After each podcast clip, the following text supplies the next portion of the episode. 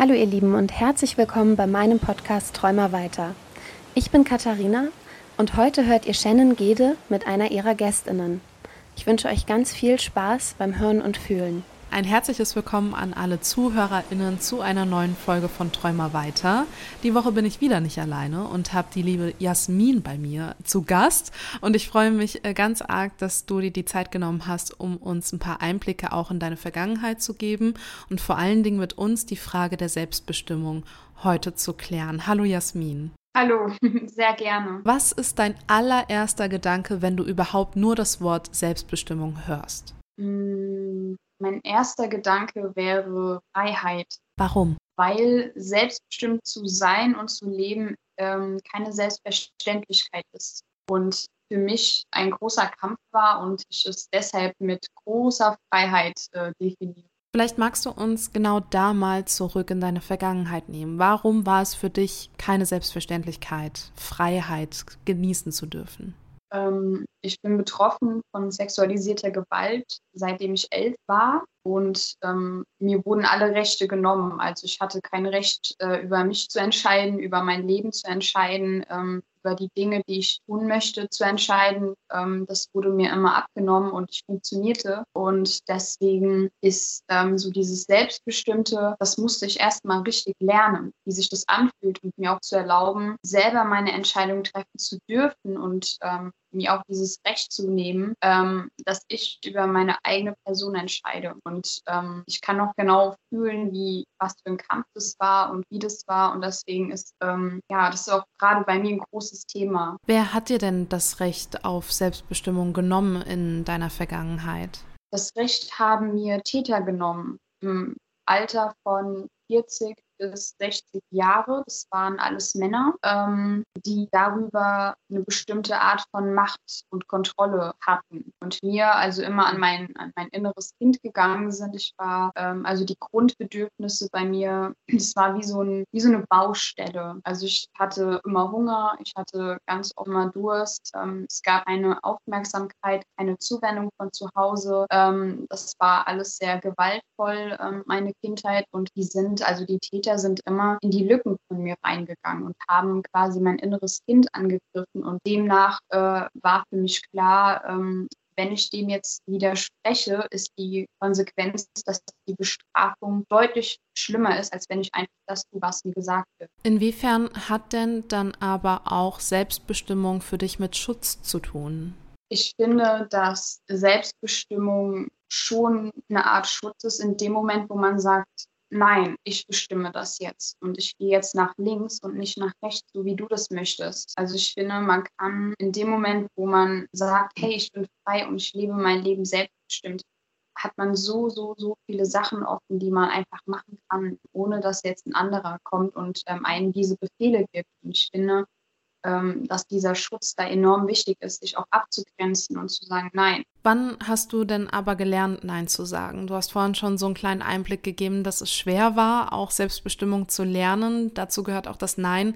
Kannst du für dich so einen Wendepunkt in deinem Leben festmachen? Der Wendepunkt war 2019. Ich musste wegen akuter Bedrohung in den Opferschutz und bin da 1,5 Jahre geblieben, hatte auch dort die Chance, mein Trauma aufzuarbeiten und wieder mehr zu mich selber zu finden und vor allem auch Menschen, die mir sagen, hey, du darfst selbstbestimmt sein und du hast allen Recht dazu. Das war da der erste Moment, wo ich das wirklich fühlen konnte. Nicht nur vom Kopf her wusste, hey, ich kann Nein sagen, weil die Erfahrung ist immer, ich habe Nein gesagt und es wurde trotzdem über diese Grenze gegangen. Also dieses Nein sagen ist ja ein Ja auch zu einem selber und das war einfach verboten und dann mussten Menschen quasi von außen kommen und mir das erstmal beibringen und zeigen, wie das funktioniert und auch sagen, hey, guck mal, du darfst das. Man könnte ja meinen, dass so Selbstbestimmung eigentlich das ist, was man von Kindesalter irgendwie auch mitbekommt, dass man nur das tun soll und lassen soll, wonach einem bin ist. Ist das etwas, was du verlernt hast durch den Kontakt mit den Tätern oder wurde es dir vom Kindesalter so überhaupt noch gar nicht mitgegeben? Also wie war so für dich überhaupt im Kindesalter so das Bild von Selbstschutz? Ich hatte im Kindesalter gar kein Bild von Selbstschutz, weil es den nicht gab. Also natürlich habe ich versucht, mich selbst zu schützen, aber das hat nie ausgereicht. Also das war jetzt nie so, dass ich wirklich in Sicherheit war. Es fing irgendwie auch schon damit an, dass wenn ich gesagt habe, hey, ich mache meine Hausaufgaben später, es dann hieß, nein, du machst die jetzt. Oder wenn ich gesagt habe, hey, guck mal, ich würde gerne das und das. Also die Regel war immer, ich durfte das Haus zu Hause nicht austragen. Das heißt, nach der Schule sofort nach Hause, mit keinem weiteren Freunden treffen und überhaupt nicht von zu Hause reden. Das war absolut verboten. Es gab ganz, ganz viele Drohungen, die mir immer wieder klar gemacht haben, dass ich mich daran halten muss. Also ich habe, das würde ich mal sagen, nie gelernt. Bis 2019. Welche Rolle haben denn deine Eltern in dem Ganzen gespielt, dass du keinen Schutz erlebt hast, dass du keine Selbstbestimmung erlebt hast? Was haben deine Eltern für eine Rolle? Mein Stiefvater ist in Bosnien. Ich habe ihn überhaupt nicht kennenlernen können. Der musste im Zuge der Zurückführung, damals war Krieg und er musste eben wieder zurückgehen. Das heißt, ich bin nur mit meiner Mutter aufgewachsen und dadurch, dass sie selber ein Trauma hat, immer sehr aggressiv und depressiv ist und war, war das für mich total schwierig. Kannst du denn irgendwie nachvollziehen, wie sie das alles wahrgenommen hat? Also hat sie dein Trauma da auch mitbekommen oder wie hat sie dich empfunden als Kind vielleicht auch und vielleicht auch jetzt? Aus der Sicht von heute würde ich sagen, dass meine Mutter mich als sehr anstrengend empfunden hat. Ich war als Kind sehr ruhig, habe gar nicht irgendwie versucht aufzudrehen, weil ich wusste, wenn ich da jetzt einen Schritt zu viel mache, gibt es wieder eine Bestrafung. Meine Mutter hat es tierisch genervt, dass ich so aussehe wie mein Vater. Sie hat es genervt, dass ich von der Art her bin wie er, dieselbe Blutgruppe habe wie er. Also sie hat ihn in mir immer wieder gesehen. Das hat sie total provoziert und natürlich getriggert. Sie hat es auch genervt, dass ich Fragen gestellt habe. Also sie ist ein Mensch, die ja im Sofa liegt oder sitzt vor Handy und Fernsehen und wie gesagt immer aggressiv-depressiv ist und in ihrer eigenen Welt ist, weil sie damals die Entscheidung getroffen hat, ihr Trauma nicht aufzuarbeiten. Also sie ist gefangen in sich selber. Und jedes Mal, wenn ich von außen kam, gesagt habe, hey Mama, wer ist eigentlich mein Papa oder wo ist mein Papa oder hey, ich habe Hunger. Also jedes Mal, wenn ich von außen kam und bin in ihre Welt quasi reingegangen, hat sie das tierisch wütend gemacht. Du hast schon den Wendepunkt ein bisschen in deinem Leben beschrieben, aber hattest du lange das Gefühl, in dir selbst gefangen zu sein? Und wenn ja, wie hat sich das geäußert für dich? Von den Gefühlen her war ich immer leer. Also das, was ich am Anfang als kleines Kind gefühlt habe, hat sich mit der Zeit und durch den ganzen Druck und den Drohungen gelegt. Ich hatte so viele Gefühle, dass ich mich total leer gefühlt habe auf einmal, dass ich überhaupt nicht mehr wusste, wer ich bin, wie es mir geht und es wirklich Menschen gebraucht hat, die mir sagen, wie sie mich gerade empfinden und wie es mir geht. Es hat mir geholfen, wieder zu mir zurückzufinden. Aber ja. Diese Leere, ist die bis heute geblieben in bestimmten Punkten, wenn du auch darüber sprichst? Oder wie fühlt sich das an für dich? Zum Glück nicht. Ich fühle vielmehr wieder die Lebensfreude und das hat aber auch sehr lange gedauert, bis ich da wieder hinkam, meine Gefühle zurückzuholen, also auch zu weinen, wenn ich das Gefühl habe, zu lachen, wenn das Gefühl da ist, aber auch zu schreien, also ein Ventil zu finden für seine Gefühle, war ganz wichtig. Ich kann aber nachvollziehen, warum ich diese Leere habe und es hat mich im ersten Moment, wo ich das realisiert habe, total erschrocken. Weil ich das selber nicht gemerkt habe und weil es eben auch Menschen gebraucht hat von außen, die mir das spiegeln. Ich finde, man hat, also jedes Gefühl hat einen Auslöser und wenn man plötzlich so viele Gefühle spürt und dann diese Leere da ist, das ist, wenn man an diesem Punkt ist, ist es schon, ja, finde ich schwierig. An diesem Punkt dann zu sein, stellt für mich so ein bisschen die Frage in den Raum, hättest du es auch ohne diese Menschen geschafft, weil du schon an diesem Punkt warst? Oder welche Rolle haben diese Menschen, die dir das wiedergespiegelt haben, in deinem Leben gespielt? Es hat Menschen gebraucht, die mir die andere Seite gezeigt haben und ohne die Unterstützung und die Hilfe von diesen Menschen würde ich überhaupt nicht mehr hier sitzen. Also ich hätte aufgegeben, ich wäre in der Psychiatrie gelandet, ich wäre eventuell auch nicht am Leben. Also ohne diese Menschen hätte überhaupt nichts mehr funktioniert. Weil wenn man nicht an sich selber glaubt und plötzlich glauben andere, die einem sehr, sehr nahe stehen, auch nicht an einen. Und alles scheint irgendwie hoffnungslos zu sein. Und wenn dann Menschen kommen, die einem das Gefühl geben, dass sie da sind und dass sie einen vor allem verstehen und einem glauben, dann ist das total, ja, also es ist wie so eine Stütze, wie so ein unsichtbares Seil, das einen festhält, damit man nicht fällt oder nicht tief fällt, beziehungsweise damit man es schafft, auch wieder aufzustehen. Das Wort Selbstbestimmung hat ja auch das Wort Selbst mit in sich drin. Und würdest du sagen, dass man es mit sich selbst dann gar nicht schafft, da rauszukommen? Oder wie würdest du das bewerten? Also braucht man eine Stütze dafür? Es gibt bestimmt Menschen, die das schaffen, alleine da rauszukommen. Ich kann ja immer nur von mir reden und wie gesagt, ohne die Menschen hätte ich das nicht geschafft. Also das war schon zu intensiv alles. Hast du manchmal Angst, selbst vielleicht Anzeichen von anderen, die nach Selbstbestimmung quasi sich sehen, gar nicht wahrnehmen zu können oder irgendwas zu übersehen, weil du auch selbst weißt, wie man ja nach außen agiert und welches Spiegel man ja auch vielleicht der Gesellschaft von einer Persönlichkeit irgendwie präsentieren kann. Da kann man ja sehr vieles vertuschen, wie es einem wirklich geht. Hast du da manchmal Angst, sowas dann auch zu übersehen bei Mitmenschen von dir? Nein, Angst habe ich da gar keine. Und das Gute ist, dass ich, was heißt das Gute? Also es hat sich so entwickelt, dass durch meine Betroffenheit von dieser sexualisierten Gewalt ich eine unglaublich gute Intuition habe. Also ich kann quasi in die Gefühle von anderen reingucken und ich merke sofort, ob derjenige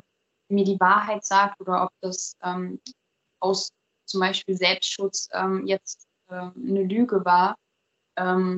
Oder auch wenn man selber zu ist für sich selber, merke ich, ob derjenige jetzt zum Beispiel traurig ist oder wütend oder fröhlich. Und demnach versuche ich dann, ja, die Menschen aufzufangen, da wo sie gerade stehen. Hast du auch das Vertrauen wieder in Menschen gewinnen können? Ja, aber nicht 100%. Also ich habe das 100%ige Vertrauen zu mir bekommen, aber weiß auch den Satz zu schätzen, ich vertraue niemandem zu 100% außer dir selber. Weil es ist natürlich logisch, dass es immer wieder mal Enttäuschung geben kann oder man vielleicht nochmal verletzt wird oder so. Und ich finde, eben bei mir zu bleiben, ist immer ja ein guter Weg. Hast du das Gefühl, manchmal ja dieses Vertrauen zu dir selbst noch zu verlieren? Nein. Wie lange hat es gebraucht, diese Frage auch mit Nein zu beantworten? Hätte ich sie dir vielleicht früher in deinem Heilungsprozess gestellt, wäre es vielleicht nochmal anders ausgegangen, aber wo denkst du oder wie lange würdest du sagen, braucht es, um da so eine Zuversicht zu sich selbst zu haben? Das, finde ich, kommt immer so ein bisschen drauf an, was man erlebt hat. Also bei mir hat das sehr, sehr lange gedauert. Also wie gesagt, bei mir war der Wendepunkt 2019, wo sich alles irgendwie um 180 Grad gedreht hat. Und in dem Moment, wo ich wieder mich selbst fühlen konnte, meine Gefühle, in dem Moment, wo ich mich selber gespürt habe, dass ich lebe, dass ich atme, das hat so, so viel verändert. Und ich versuche eben auch immer bei anderen Menschen zu gucken, sie da einfach abzuholen und zu sagen, hey, guck mal, ich habe das erlebt und ich habe es geschafft. Und wenn ich das schaffen kann, dann du doch erst recht. Ich meine, so Sachen zu überleben und ich meine, wenn man jetzt so ein bisschen guckt, ne, den Alltag zu meistern, arbeiten zu gehen, die Wohnung zu machen, noch das zu machen, sich vielleicht noch um die Kinder nebenbei zu kümmern. Es sind so viele Aufgaben, die jeden Tag auf einen warten und das und dann eben auch die Gefühle dazu, jede Situation ein anderes Gefühl, jede Stunde ein anderes Gefühl, dabei sich selbst zu bleiben, das ist schon eine Riesenleistung.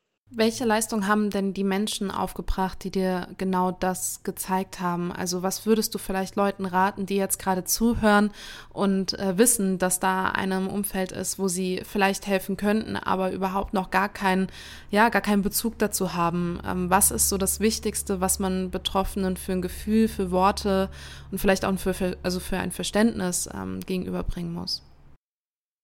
Ich finde, das Wichtigste ist, den Menschen Glauben zu schenken, weil den bekommt man meistens nicht. Und es sind wenige Menschen, die sagen, hey, guck mal, ich glaube dir und ich spüre, dass das, was du sagst, wie viel Kraft dich das gekostet hat, das zu sagen, weil ich finde auch in dem Moment, wo man sagt, hey, guck mal, mir ist das und das passiert, das ist ein Riesenschritt. Oder zum Beispiel auch, ich sage jetzt mal, meinem Account zu folgen, in dem Moment ist das ja auch eine Art, damit in die Öffentlichkeit zu gehen, weil jeder sieht, oh, guck mal, die folgt dem und dem Account. Und vielleicht hat diejenige auch was mit sexualisierter Gewalt zu tun oder sie hat nur Interesse daran. Ich finde, das fängt schon sehr klein an. Und da einfach eben den Glauben zu schenken, ist enorm wichtig und wertvoll. Und dann eben zu gucken, okay, was braucht diese Person gerade? Also was kann ich für die Person tun, wo sie sagt, hey, das ist für mich in Ordnung. Da habe ich ein gutes Gefühl. Welche Schritte haben denn zum Beispiel sowas wie die Selbstbestimmung für dich heutzutage ja ermöglicht? Du hast gerade schon so deinen Account angesprochen, aber was ist für dich heutzutage Selbstbestimmung und wie lebst du das aus? Das ist eine gute Frage. Das sind so viele Punkte. Also Selbstbestimmung fängt bei mir schon an, dass ich entscheide, stehe ich jetzt auf oder bleibe ich noch eine Stunde liegen? Und ich denke, mit dieser Selbstbestimmung ohne Selbstbestimmung gäbe es diesen Account nicht, da würde ich abgetaucht sein. Und ja, das ist, finde ich, gerade etwas schwer zu beantworten, weil es sind so viele Punkte eigentlich. Also ich entscheide ja in jeder Situation, in jedem Moment neu. Und das nicht zu können, hatte ich viele Jahre. Und was ist so das Wertvollste für dich, was du zurückgewinnen konntest? Kannst du das so klar beantworten? Ja, mein Leben, weil ich eben durch die Vergangenheit weiß, wie kostbar dieses Geschenk ist und wie nah sich Leben und Tod gegenüberstehen. Und deshalb gibt es für mich nichts Schöneres und nichts Kostbares, als mein eigenes Leben leben zu dürfen.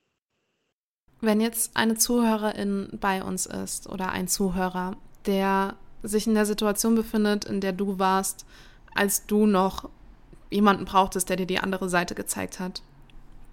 Was würdest du dieser Person sagen, um vielleicht auch Mut und Kraft schenken zu können? Ich würde diesen Menschen sagen, dass dieser Mensch nie damit aufhören darf, an sich selbst zu glauben und dass er der wichtigste Mensch ist in seinem eigenen Leben. Und wenn ich es geschafft habe, dass die anderen das auf jeden Fall auch schaffen. Du hattest in unserem Vorgespräch schon gesagt gehabt, dass auch mit Selbstbestimmung einher ja auch ein paar Sachen in deinem Leben quasi heute stattfinden dürfen, die du nicht missen wollen würdest. Und deshalb würde ich dich auch gerne hier im On quasi zu deinen 5 schönsten Sachen in deinem Leben quasi befragen. Und vielleicht kannst du ja auch daraus die Frage ein bisschen beantworten, was für dich heutzutage ja auch Selbstbestimmung ist. Also da wäre auf jeden Fall, wie ich das eben schon gesagt habe, mein eigenes Leben, also dass ich leben darf. Dann natürlich meine Hündin. Ich kenne keine treuere, dickköpfigste und liebevollste Seele als meine Hündin. Dann eben auch meine Gesundheit, meine Berufung, dass ich jetzt quasi die Chance habe, das, was ich erlebt habe, andere Menschen eben darin zu zeigen, wie es einen Weg rausgeben kann und wie ich das geschafft habe und sie eben dann darin zu unterstützen und eben, die Selbstbestimmung und Freiheit. Hast du denn, ich fand es so süß, dass man deine Hündin jetzt genau da in dem Moment gehört hat. Hallo. Hast du denn das Gefühl, dass Selbstbestimmung in der Gesellschaft so ein bisschen belächelt wird? Auf jeden Fall. Das fängt schon damit an, wenn man sich etwas anzieht, von zu Hause rausgeht, die Blicke der anderen, hey, guck mal, was hat die denn an, was trägt die denn da, wie hässlich, also sowas zum Beispiel, obwohl es ja meine Entscheidung ist, was ich jetzt anziehen möchte und worin ich mich wohlfühle. Ich finde schon, dass es viel durch den Dreck gezogen wird, um es mal so auszudrücken. Und dabei wird der Wert darin gar nicht gesehen, dass man das machen kann. Also ich meine, du kennst es ja mit am besten, dass man da eingeschränkt wird, dass Leute einem das verbieten, das eigene Wohl quasi einem genommen wird und dabei ist das mit das höchste Gut, Selbstbestimmung erleben zu dürfen. Und vor allen Dingen, wenn man einen Hintergrund ja auch der sexualisierten Gewalt hat und ja auch traumatisiert ist ein Stück weit, hast du das Gefühl, dass Selbstbestimmung für dich auch eine Art Traumabewältigung ist? Im Grunde ja, weil die Seele öffnet sich ja Stück für Stück und man entscheidet immer darüber, ob man das jetzt zulässt oder ob man es wieder verdrängt und inwieweit man jetzt das, was da hochkommt, aufarbeitet oder eben nicht. Und ich finde eben, das selber zu entscheiden, ist schon enorm wichtig. Und meinst du, das ist nur etwas Erlerntes? Oder könnte man auch davon ausgehen, dass man so einen Instinkt da irgendwie auch von hat? Ich denke, dass es automatisch von der Natur aus schon so ist, aber es einem abtrainiert wird. Und bei dir dann eben durch die Täter? Genau. Beziehungsweise der Grundbaustein dafür hat meine Mutter gelegt, dass ich dann so anfällig war und im Grunde, wo mit 11 Jahren dann die Täter kamen, schon so in einem Funktionsmodus war, dass ich mich gar nicht mehr so großartig gewehrt habe. Weil ich wusste eben, die Konsequenz ist, wenn ich jetzt selbstbestimmt Nein sage und mich wehre, dass alles viel, viel schlimmer wird, als es gerade schon ist. Welche Rolle hat deine Mama da gespielt?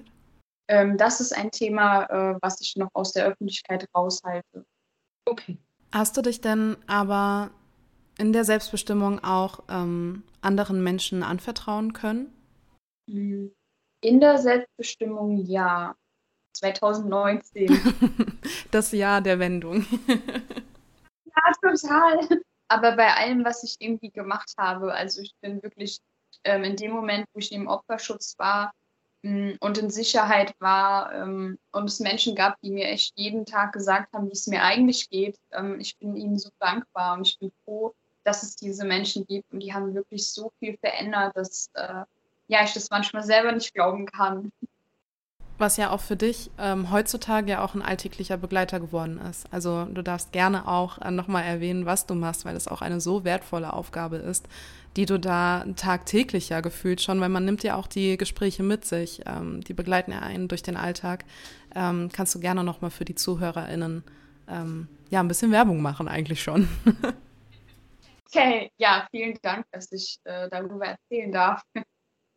Ich unterstütze den Opferschutzverein, indem ich Betroffene unterstütze, die gerade sehr in ihrem Trauma gefangen sind, die einfach nur quatschen wollen oder eben aktiv gerade in einer Akutsituation Schutz suchen.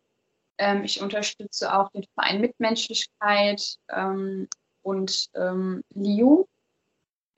Auch den Verein It's for Kids, das sind Vereine, wo es also ein Verein für Kinder, die sexualisierte Gewalt erfahren haben, häusliche Gewalt, die in Not sind und Unterstützung brauchen, aber auch für die Eltern. Dann gibt es ja zum Beispiel auch meinen Account, den ich vor 1-2 Jahren ins Leben gerufen habe.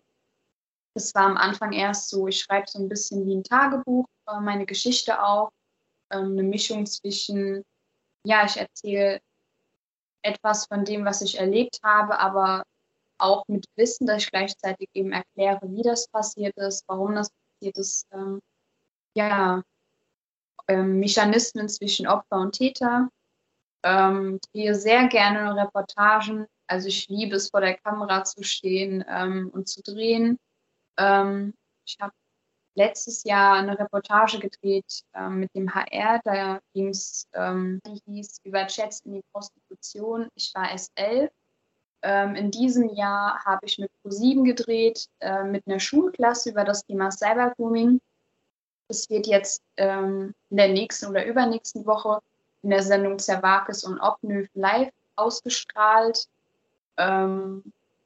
Und bin gerade dabei, auch meinen eigenen Podcast ins Leben zu rufen, weil ich eben interessanten Menschen die Chance geben möchte, ihre Geschichte zu erzählen, aber auch Menschen, die betroffen sind, Menschen, die sich für dieses Thema interessieren, einfach mal den Gedankenaustausch, um auch zu gucken, wo stehen die Menschen gerade, wo müssen wir als Betroffene nochmal eine Sichtweise aufbauen zu dem Thema, wo gibt es bei Jugendämtern zum Beispiel mögliche Lücken, die immer noch übersehen werden, genau sowas. Hast du das Gefühl, dass Menschen sich eher in solche Arbeiten reinfühlen können, die selbst auch betroffen sind?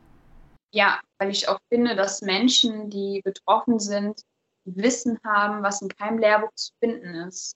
Und es ist schon traurig, dass wir als Betroffene diese Sichtweise öffentlich machen müssen auf der einen Seite, um Helfern zu zeigen, hey, guck mal, hier sind Lücken, so behandeln Täter uns, wenn das Jugendamt sich anmeldet, unangekündigt, oder eben ein Kind aus der Familie genommen wird, ohne einen richtigen Plan zu haben, weil ich finde es wirklich eine Katastrophe, auch ein Kind, also mit den Eltern zu sprechen bei einem bestimmten Verdacht, obwohl das Kind danach ja wieder nach Hause geht und wahrscheinlich in die Arme der Täter läuft, da eben auch zu informieren, was die Folgen sind von solchen ungeplanten, wie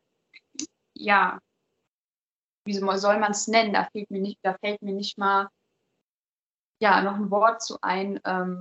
Genau, und auf der anderen Seite finde ich es aber eben auch wichtig aufzuzeigen, was da passiert. Also das ist so ein bisschen traurig, dass wir Betroffene das überhaupt machen müssen, auf der anderen Seite aber super wichtig, den Helfern das zu sagen, damit die eben anderen helfen können und damit wir alle noch mehr Menschen retten können aus diesen Situationen. Macht seine eigene Show da hinten. Süß. Gerade im Schlafplatz. Geht's noch? Geht's noch? Du bist tagtäglich mit Geschichten von anderen Betroffenen konfrontiert. Du bist aber tagtäglich natürlich auch selbst betroffen und mit deinem eigenen beschäftigt. Mit jedem Gespräch kommt ja in einem auch ein bisschen was hoch. Hast du denn vielleicht zum Ende unserer Podcast-Folge hin noch einen Tipp für Betroffene, was man tun kann, wenn einem alles zu viel wird? Licht aus, Musik an. Das war konkret. Also das hilft mir manchmal, wo ich denke, okay, keine Menschen, kein Social Media. Ich mache jetzt einfach die Tür zu, Fernseher an oder eben auch aus, Rollo runter und einfach Musik hören, laut, leise, bestimmte Musik, eine halbe Stunde und dann kann ich wieder Rollo hoch und Welt an. Das ist ein schöner Abschlusssatz, Rollo hoch und Welt an. Ich danke dir, Jasmin, für deine Zeit und vor allen Dingen auch für dein Vertrauen, hier über Selbstbestimmung auch zu sprechen und den ein oder anderen Einblick in deine Vergangenheit auch zu geben. Ich würde auf jeden Fall jedem empfehlen, die Reportagen, muss man ja schon sagen, zu dir zu schauen und zu sehen, wie und was du durchleben musstest. Das haben wir bewusst hier ausgegrenzt, weil wir den Fokus auch auf heute legen wollten.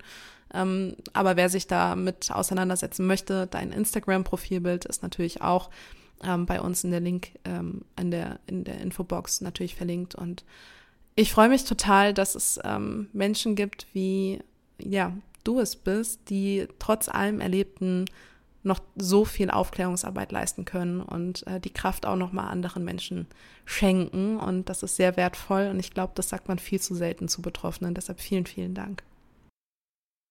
Wow, ja, vielen, vielen Dank. Das berührt mich gerade total. Vielen, vielen Dank auch, dass ich mit dir sprechen durfte und Es tut mir ein bisschen leid für mein kleines Durcheinander heute. Ach du, dein Durcheinander, mein Durcheinander. Alles gut. Aber ich finde, so entstehen die schönsten Gespräche. Das stimmt. Danke. Ich danke dir.